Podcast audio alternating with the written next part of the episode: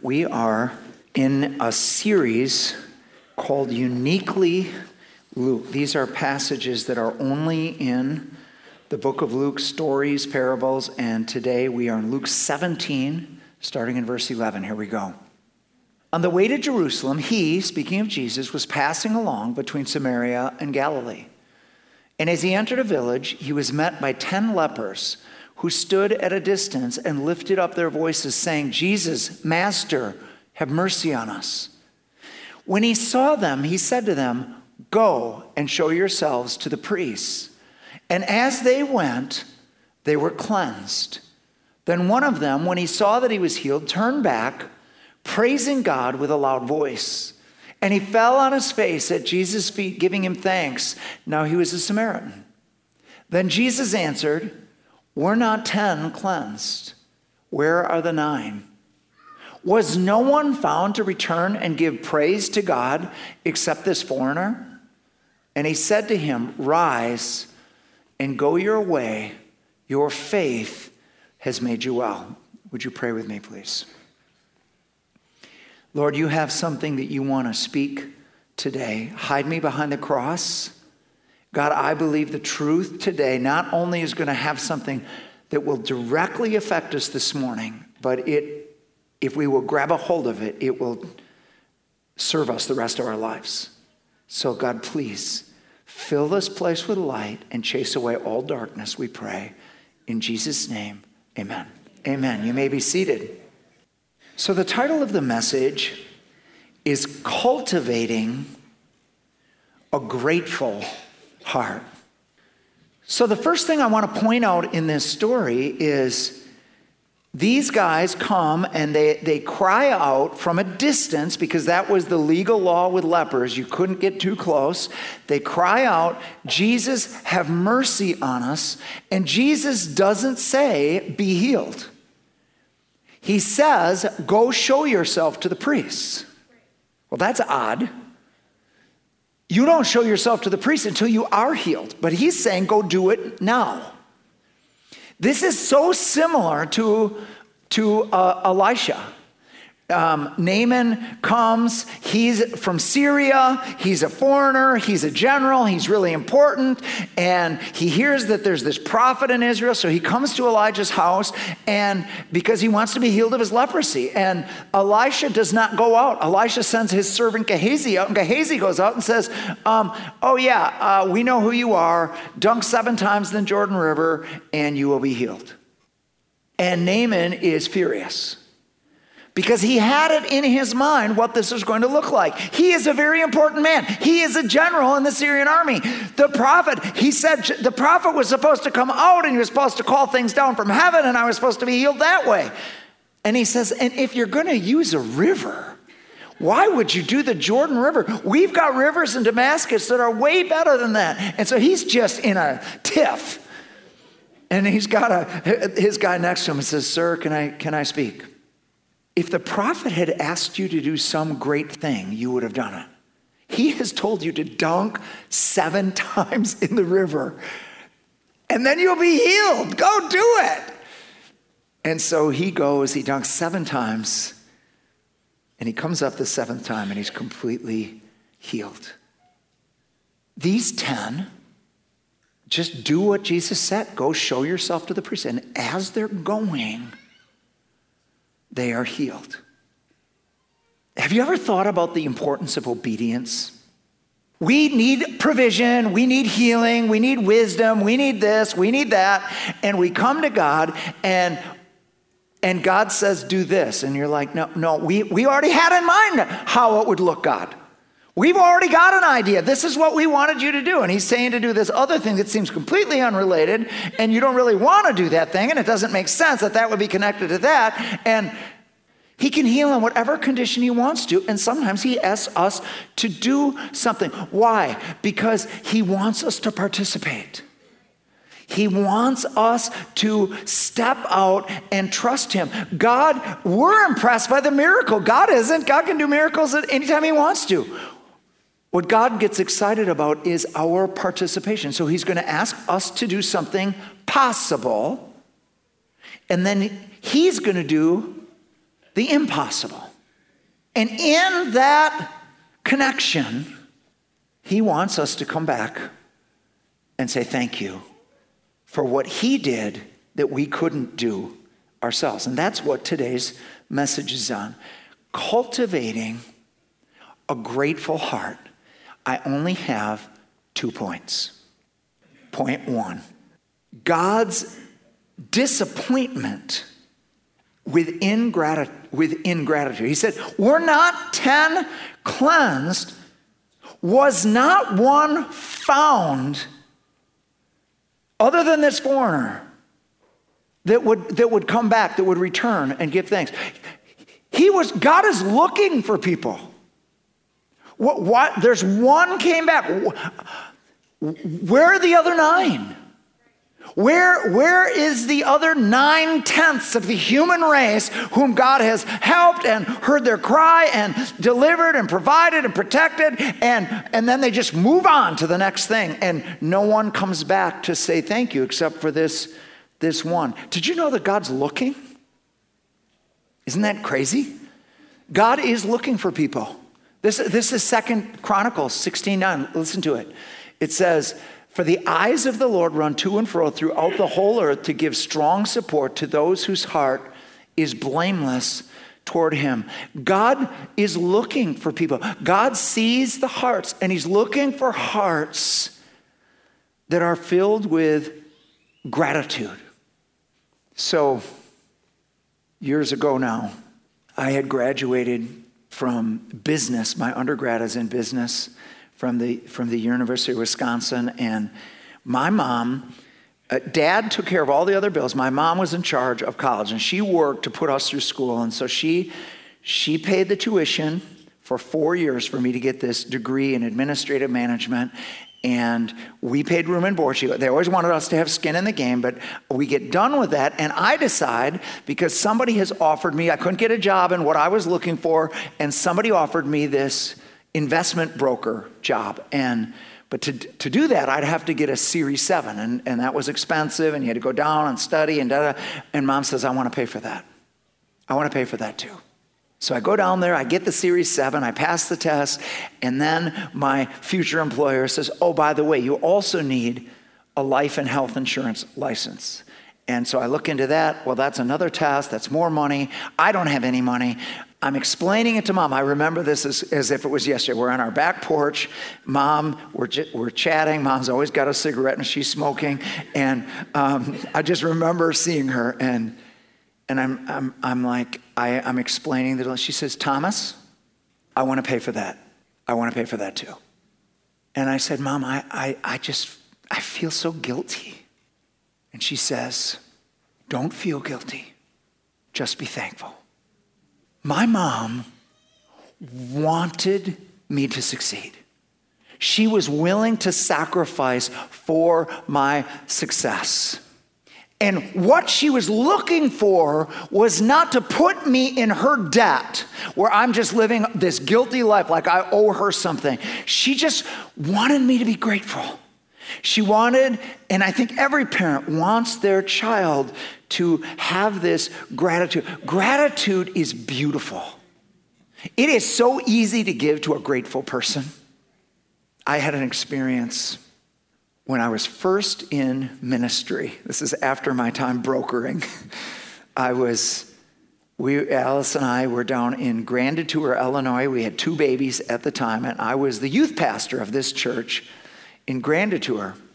And we had a big event where we were going to a city that was town that was 25 miles away and we were going to work at their fair. We were running their hot dog stand and we were making money for our missions trip. And so all the youth gathered and I took the church van and we all went to this neighboring community. Well, after we were gone, a seventh grade girl called my wife.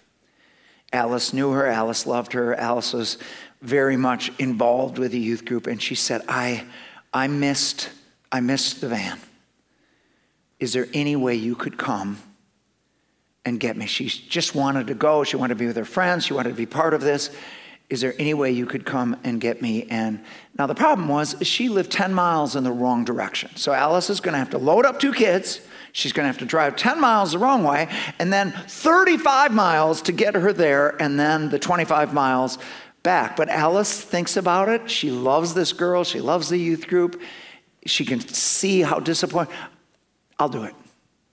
Yes, I will do it. So Alice goes, does the whole thing, and I come up to the car. The girl gets out of the car and runs to be with her friends, and Alice is there in the car, and the, the windows roll down. I say, I say, how you doing? And Alice looks like she's seen a ghost. I'm like, honey, what's wrong? She said, I was happy to do this. She said, but she didn't say thank you. I don't know why, but it set me off. I just, I became enraged.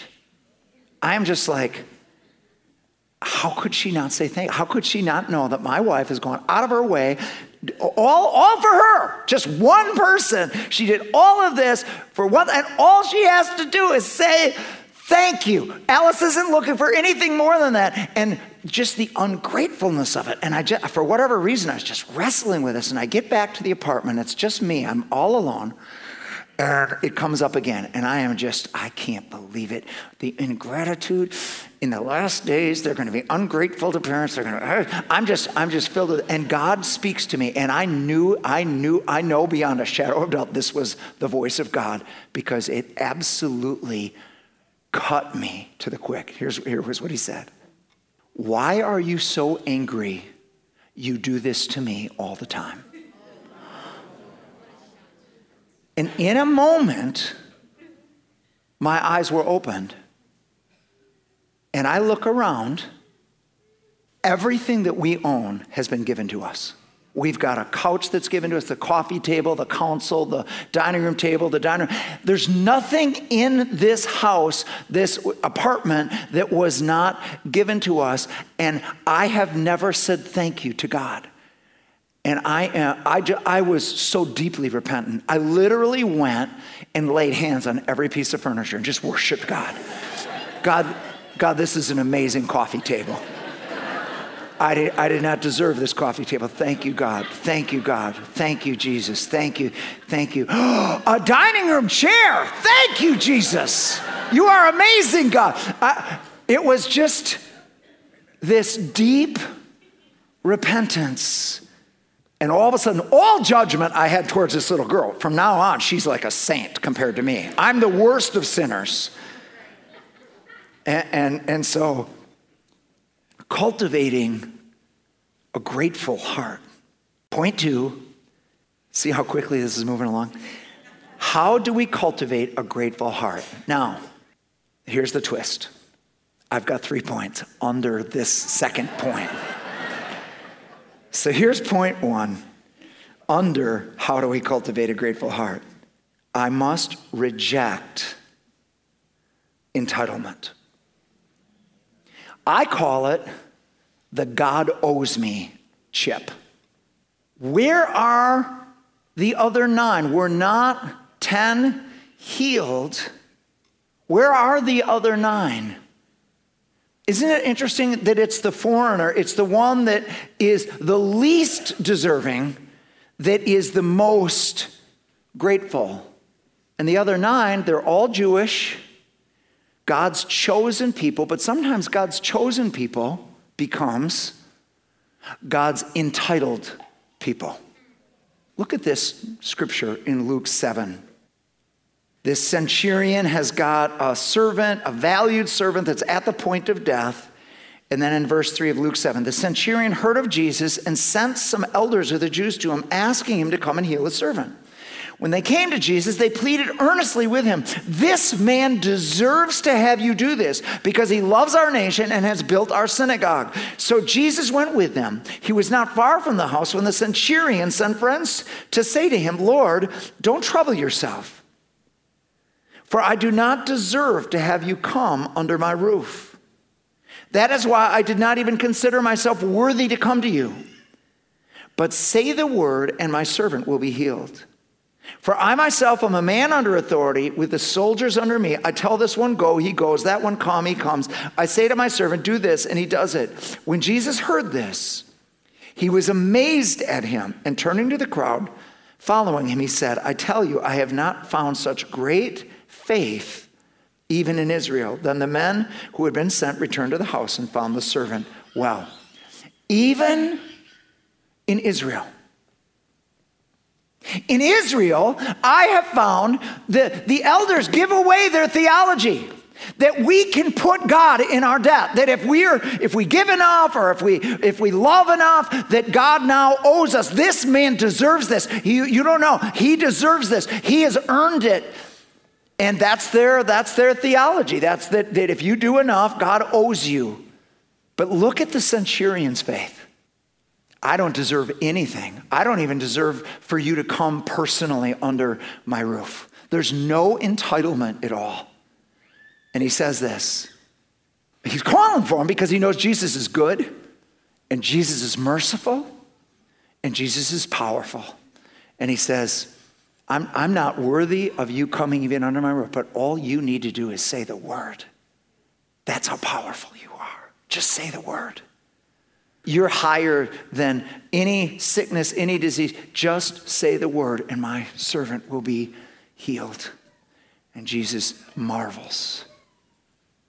Wow, I haven't seen such great faith in all Israel. God gives on his own terms. Has anybody noticed that? My daughter Christina was two years old. We were at my mom and dad's, and she is just barely talking and she's got this sippy cup that she carries around with her and i'm in the kitchen and she lifts up that sippy cup and she says daddy give me milk. Daddy give me milk. She's got this thing up and she's got the most cherubic face in history.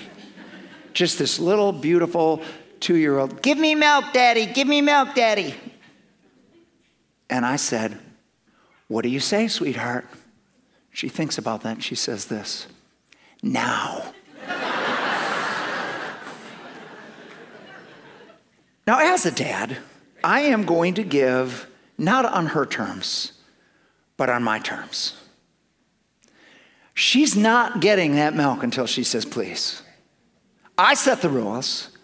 And until she says, please, even though I love her, even though I certainly want her to have milk, I want to meet her needs, I'm not giving it on those terms. The idea, why? Because I don't want to spoil her. What does spoil mean? It means I don't want to spoil their character. I don't want to raise up kids that are not polite. I want them to learn how to say please and thank you and that that that's more important. Sometimes we are just we got this thing with God. Now, if you love me, now, now. And God's like, I do love you, but I love you so much that I'm not concerned about the next 10 minutes. I'm concerned about your character and who you are becoming. This is who He is. He gives on His own terms. So I had an experience January 1st, 2016. it's left a very lasting impression on me. We had just been at the One Thing conference down in Kansas City. We're staying at this hotel. Conference is over. I get up that morning. It's early in the morning. I've got my coffee. I'm down in the lobby, and I get a vision. Very quick, came across my mind's eye, but I knew exactly what it was. It was me. I was probably somewhere nine or 10 years old. I'm in my room upstairs. I'm leaning against the wall and I'm, I'm crying. And really, I'm kind of fake crying. I, I'm, I'm, I have been disciplined by my dad, and I feel like it has been inordinate, and I want him to apologize to me. So I start crying really loud. He's downstairs watching the ball game, so I am crying, I am wailing, and I am expecting him to come up and apologize to me. Well, that apology never happened. And I realized in that moment that I had been waiting for an apology from God. we came, we came to Madison in 2007 out of obedience to God, making a sacrifice to be here. And everything went the wrong way and people did difficult things and, and the church kind of split and, and I, but all that wasn't that big of a deal for me. I didn't blame god for that. People have got free wills. But um, also we had this unsold house that did not sell for six years. I fasted, I prayed, I begged. It looked like it was sold twice. And finally, after six years, it sells. So it sold in 2013. So this is three years after the fact. But this had always been a question mark with me. You know, if I can do all this for God, God certainly could sell a house for me. And I realized that I was still waiting for an apology that was never going to come. Do you know what Job was doing for 36 chapters? He was waiting for an apology. If I could just talk to God, if I could go face to face with God, this is so wrong. Everything, everything that's happening to me is so wrong. It is unjust. And if I could just tell him, he would apologize. And when God shows up, here's what he says. This is Job 41 11. Who has a claim against me that I must pay? The idea that God owes you something because you've done something for him or you're a Christian or you've sacrificed or you've suffered. Suffering, suffering can create entitlement. And, you, and it gets this little chip on you. Folks, here's how here's if God, if you and I got what God owes us, we would all go to hell. That's the starting place. That's the starting place. Before you start crying out for, you know, God, you owe me, you owe me, that's what we would get if we got what we deserve. God, in His mercy, sent Jesus to die for us so that we could be forgiven. Everything that comes from God is grace. It's grace. So the first response of every believer and the growing response of every believer should be a heart of gratitude, gratefulness. Everything that comes to us comes from the goodness and the generosity of God. This is what God is looking forward, for, looking for in us. So First, I see Job, oh my, that's what Job was waiting for, an apology. Th- then I see, oh, this is why the older brother isn't in the party. The older brother's not in the party. He's out there pouting. And the father, who loves eh, all of his children, goes out to him. But here's what he doesn't do apologize. The older brother is like, here's why, here's why I need an apology. I have worked my butt off for you 24 7.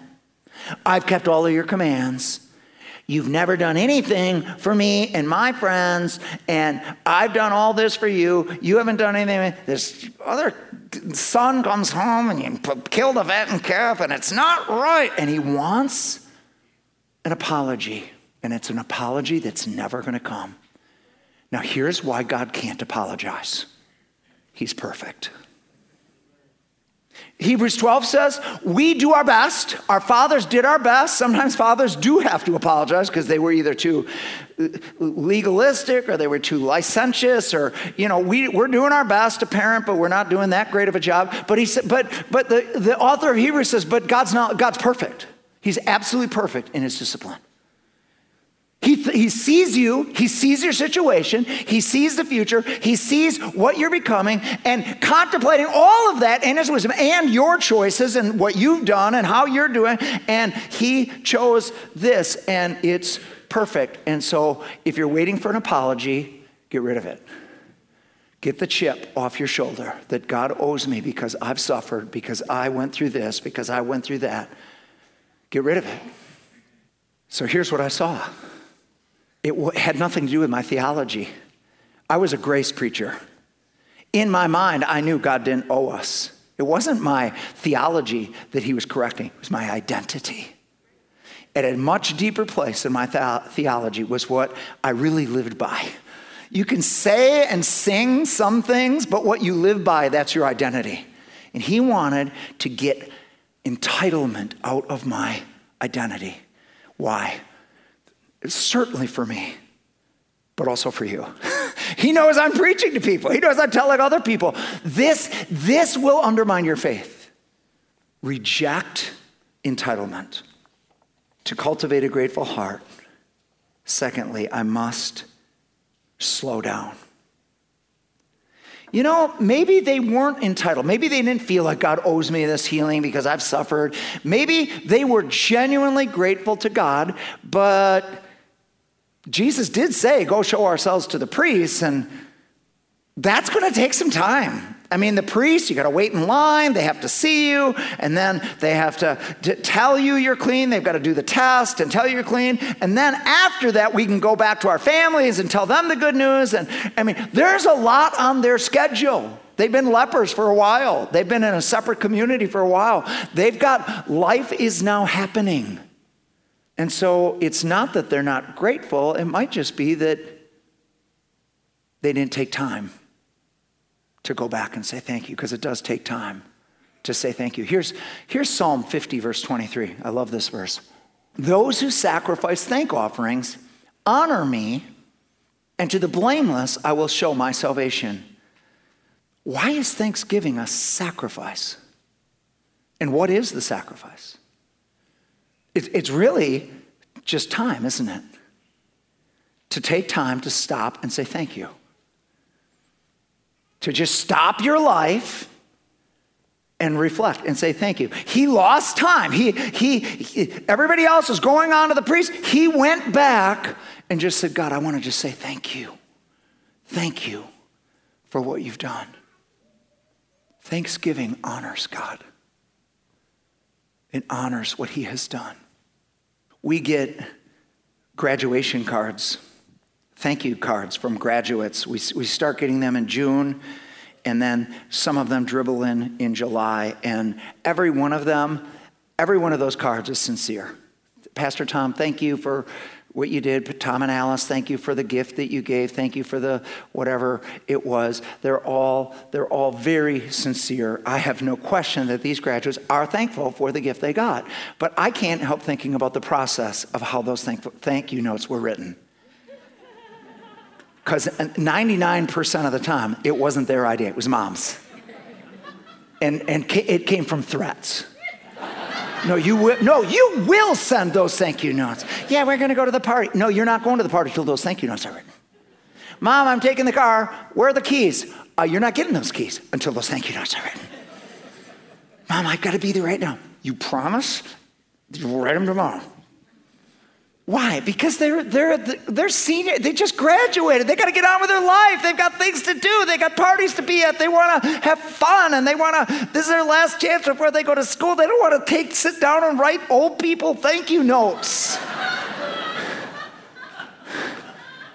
it's not that they're ungrateful, it just, it's, it's a sacrifice. It takes time. And, and I think of the war for those that came and you know, late July, you know, the two months mom has been harping. Anyway, that's enough of that. Uh, it takes time to say thank you.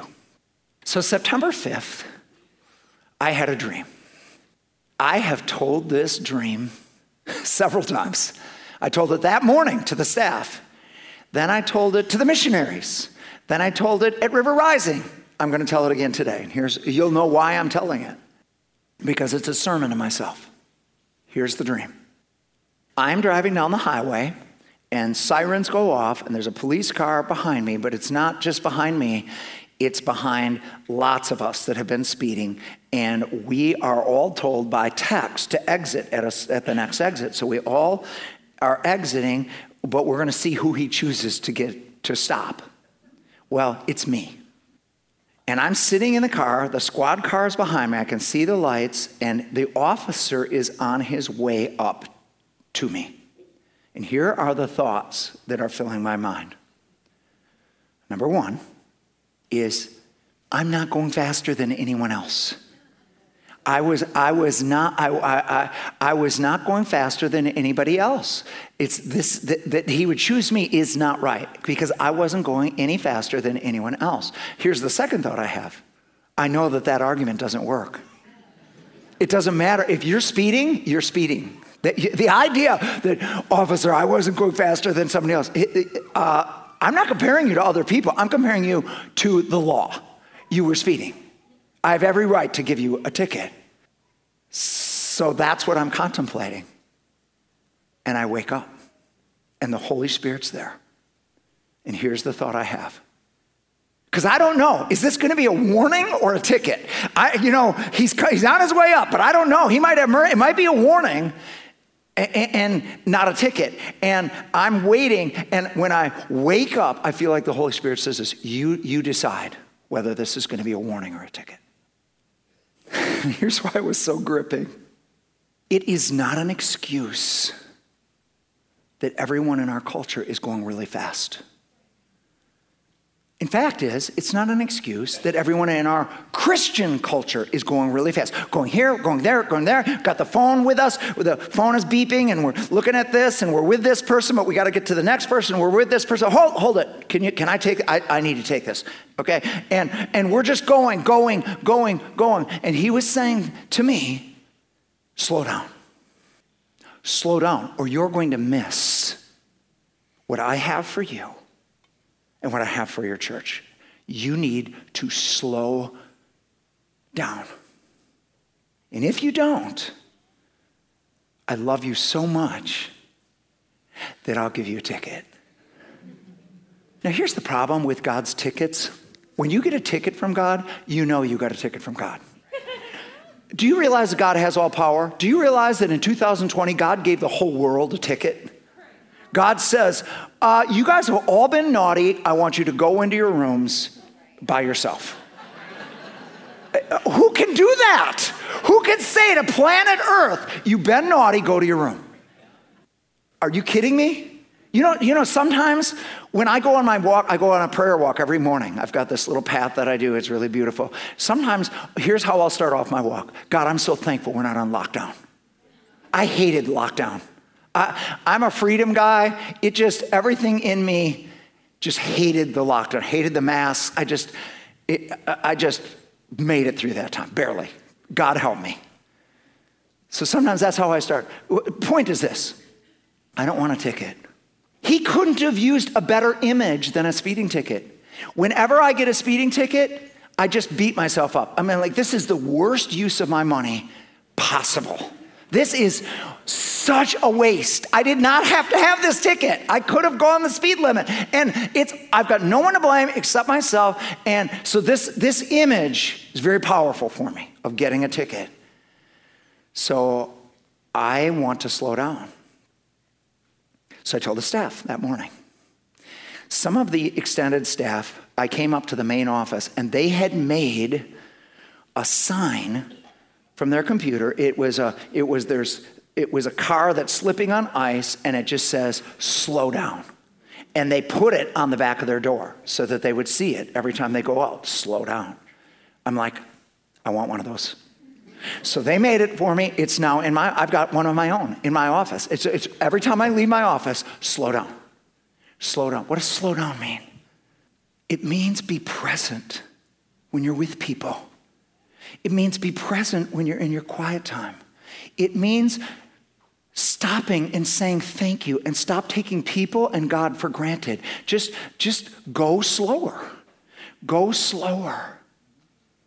And I'm, I'm calling us, guys.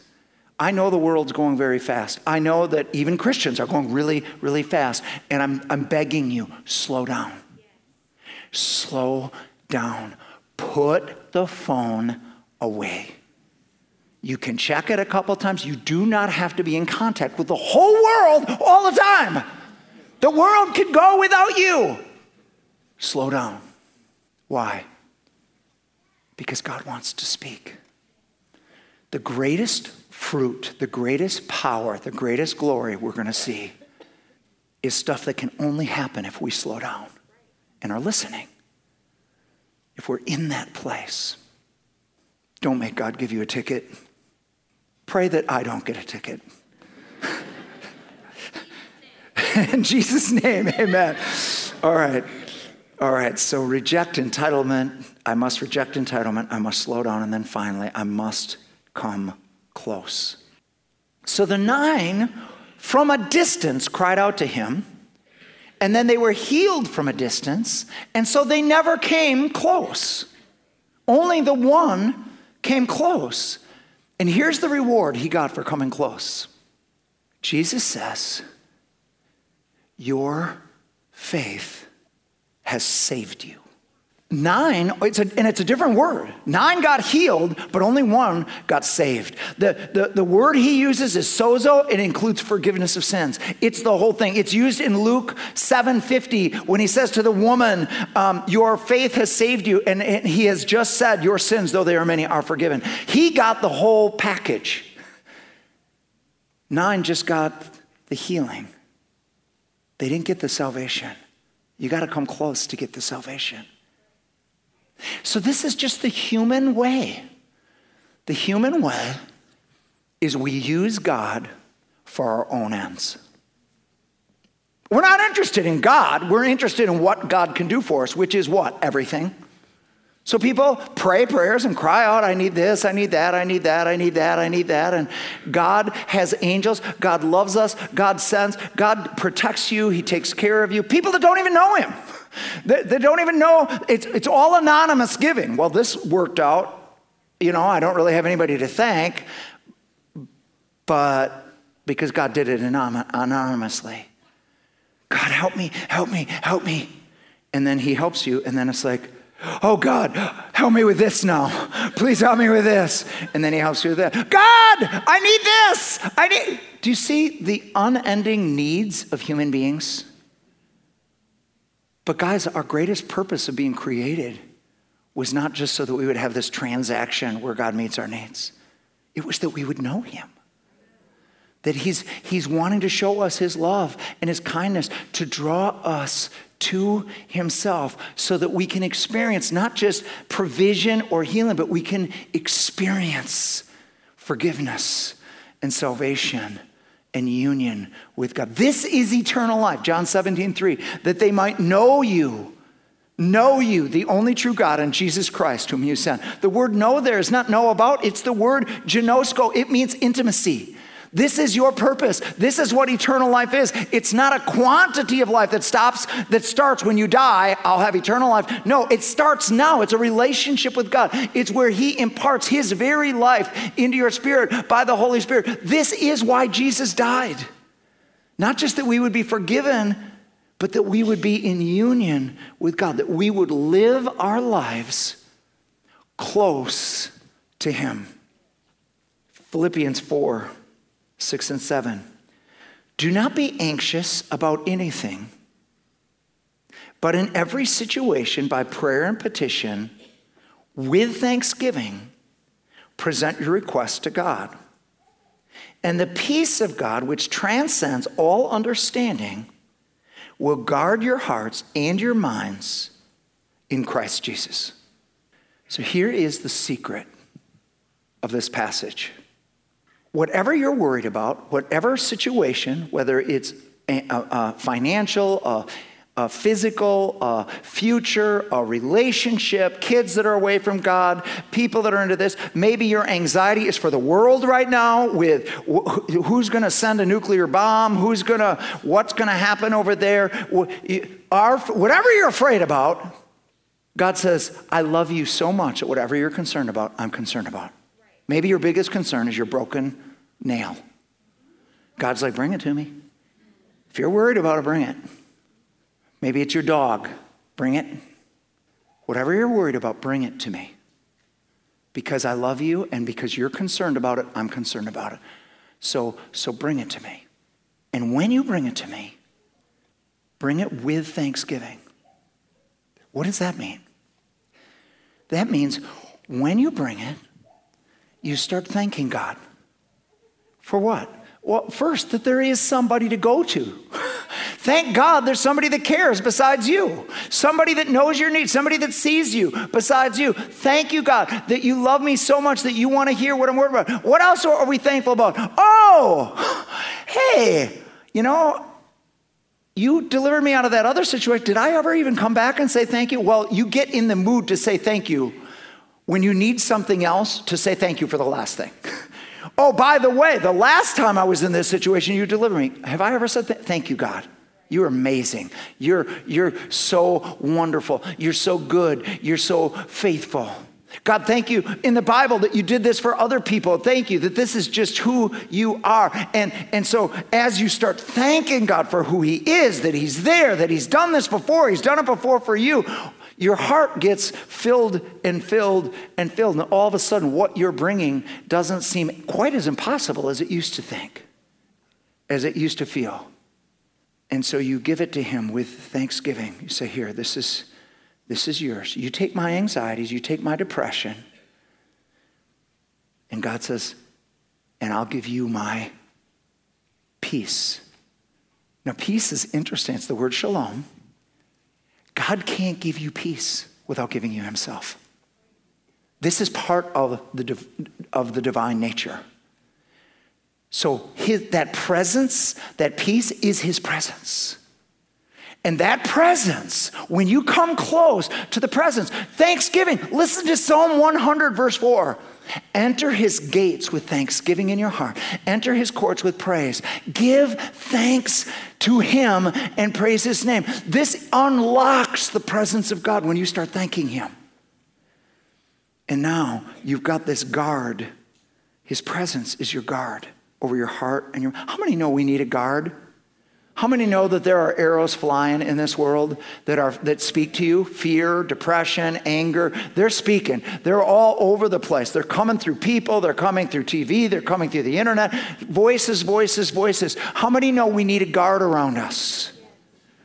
He says, I, I want you to get into this habit of instead of worrying, I'm, I'm, I want you to get into the habit of praying and do it with thanksgiving and there will be this exchange where I will take what's burdening you and you will get my presence. Here's what happens oftentimes you come, you're worried about something, you go, go to the prayer room, you tell God everything you're worried about. I'm worried about this, worried about that, worried about the kids, worried about the money, worried about the health, worried about the future, worried about the country, worried, worried, worried, worried, worried. Just wanted you to know, and then we leave. It's like it's like going to the dry cleaners and telling them everything that's wrong with your suit or your dress and what you'd like them to do. And they say, okay, give it to me. And you say, oh no, this is too important. I'm going to take it with me. So you went in, you checked in, they know all the problems, but you've still got it with you. You have to leave it there. You leave it there, they give you a little ticket. What does that ticket indicate? That means while you're living the rest of your life, they're working on your dry cleaning. Something is happening while you're not doing it. Somebody said this. It's, it's actually a kitchen magnet. Tell God your worries. He's going to be up all night anyway. He doesn't sleep. He can work on it while you're sleeping. He is God. There's no contact He can't make for you, there's nothing He can't arrange for you. Let Him have it. I believe Thanksgiving is when you release it.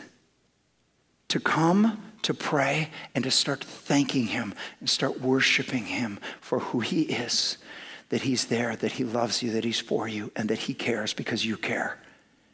And God, you know how precious this is to me. I give it to you. And He says, All right, and here's your ticket, and your ticket is my presence. So I learned this in 2008. I, I go back and look at my journals every once in a while, and I was so many things were wrong in my life with my family, with my finances, with our church. Was just, everything was a mess. My ministry was a mess. And I was falling into depression. And so I would go back and look at my journals in those days, and I would make lists. I would force myself to make lists of things I could be thankful for every day. Number one, God, thank you that my sins are forgiven and that I'm not going to be on this earth much longer.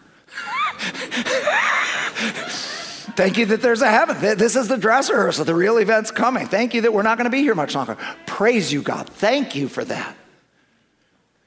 Lord, thank you that my knees aren't in pain today.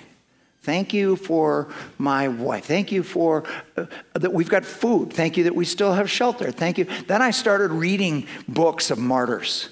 And I would, then I had another prayer. God, thank you that we're not being killed. We're not being chased down. We get to meet publicly. There's, there's so many things to be thankful for. It's, it's amazing how many. And here's the secret I learned depression and anxiety cannot share the same space as thanksgiving. It, it's stunning.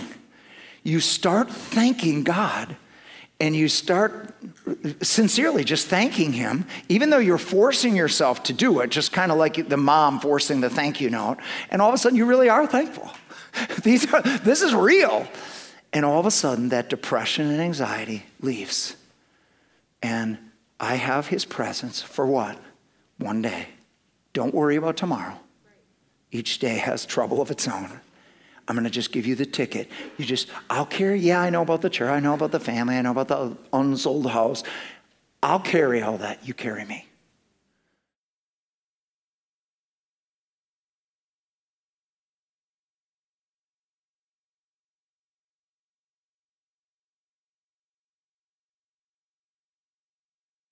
So, if while I was preaching, you realized that you have been using God, that God, it's just been, uh, you need Him, and so you have been trying to use Him, but you have never come close. You've never answered the call to be saved.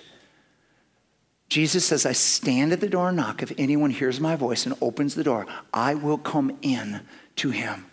It says in John 1:12 that to as many as received him, to them he gave the power to become the children of God. If you've never done that, if you've never come close, you have been using God, and today you just want to say, God, forgive me for that. I want to come close. Come into my heart, come into my life, forgive my sins, and save me. If that is you, every head bowed, every eye closed, because this is deeply personal between you and God. The reason why I have people raise their hands is because somebody helped me open my door, and I like to help others open their door. So if that's you, Jesus is knocking. Even though I'm the one speaking, something else is happening. Jesus is knocking, and you want to respond to him by opening your heart. Would you just raise your hand real high right now, long enough for me to see it? All right, there's probably 30 hands up.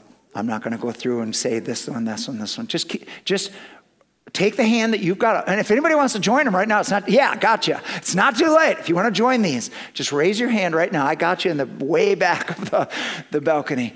Take the hand that's up and just put it over your heart right now and pray something like this. This is how powerful salvation is. Jesus did all the work.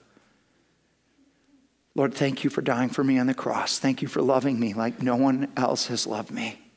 God, forgive me for not saying thank you for all the times you anonymously took care of me. I see it now. It was all you.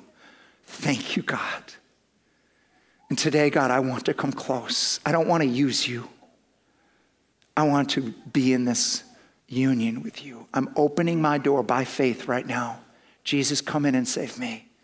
Wash away my sins. I receive by faith right now your gift of eternal life. Thank you for hearing this prayer in Jesus' name. Amen. Could we all stand, please? Now, in the first service, we had time to start the song, and then I came up into the prayer. We don't have time for that. We'll, we'll still do the song, but it will be after dismissal, because here's the second call. If you are a believer, even if you just became a believer, would you just mind opening your hands like this right now? Now, I, I want you to take this is the most practical prayer you've ever prayed. I want you to think about what you're worried about and what you're depressed about.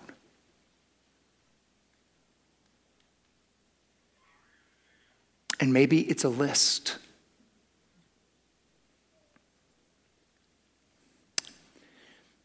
And I want you to put them all in your hands. And I want you to offer them to God right now. And Father, we just say thank you that you know. Thank you, God, that I don't know, but you know every single anxiety, every single pain, every single unpaid bill. You know it right now. God, we want to thank you that you're a great provider, you're a great healer, you're a great reconciler. God, we thank you that you have all means at your own disposal. Lord, you can stop the war in the Middle East in one minute. You are God. There's no one like you. Thank you that you are not just the God, but you are my God. Thank you for caring about me. Thank you for caring about my life. Thank you for caring about my future. God, I give you every anxiety, everything I've been depressed about, and I say thank you for who you are.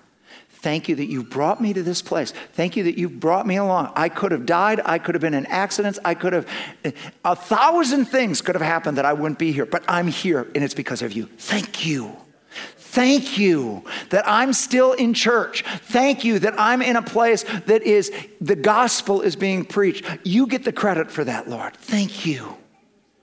Now, God, you know what I'm worried about.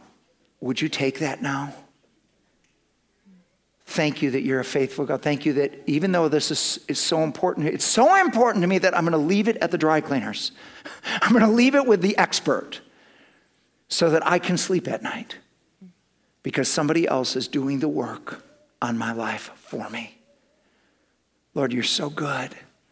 And I just want to say thank you for taking every worry and every discouragement and every depression. I give it to you now. Now, Father, would you just drop in this place the ticket of your peace?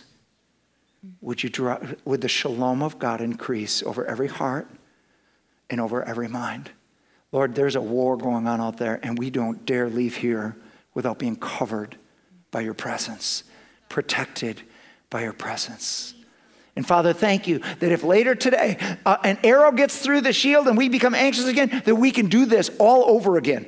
God, thank you. Here's the anxiety. Thank you for who you are. I receive the ticket again. Because, God, we, we want to carry that shalom into this world because there's lots of people that don't have this connection. But they're connected to us, but they're not connected to you yet. And they need to see the peace of God in us. So, Lord, fill us and then overfill us as we go from this place today. We give you all the praise and thanks for it in Jesus' name. Amen. Amen. Woo!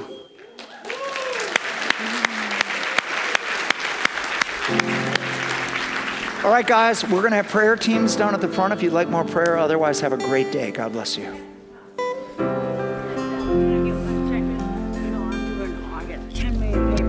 identity.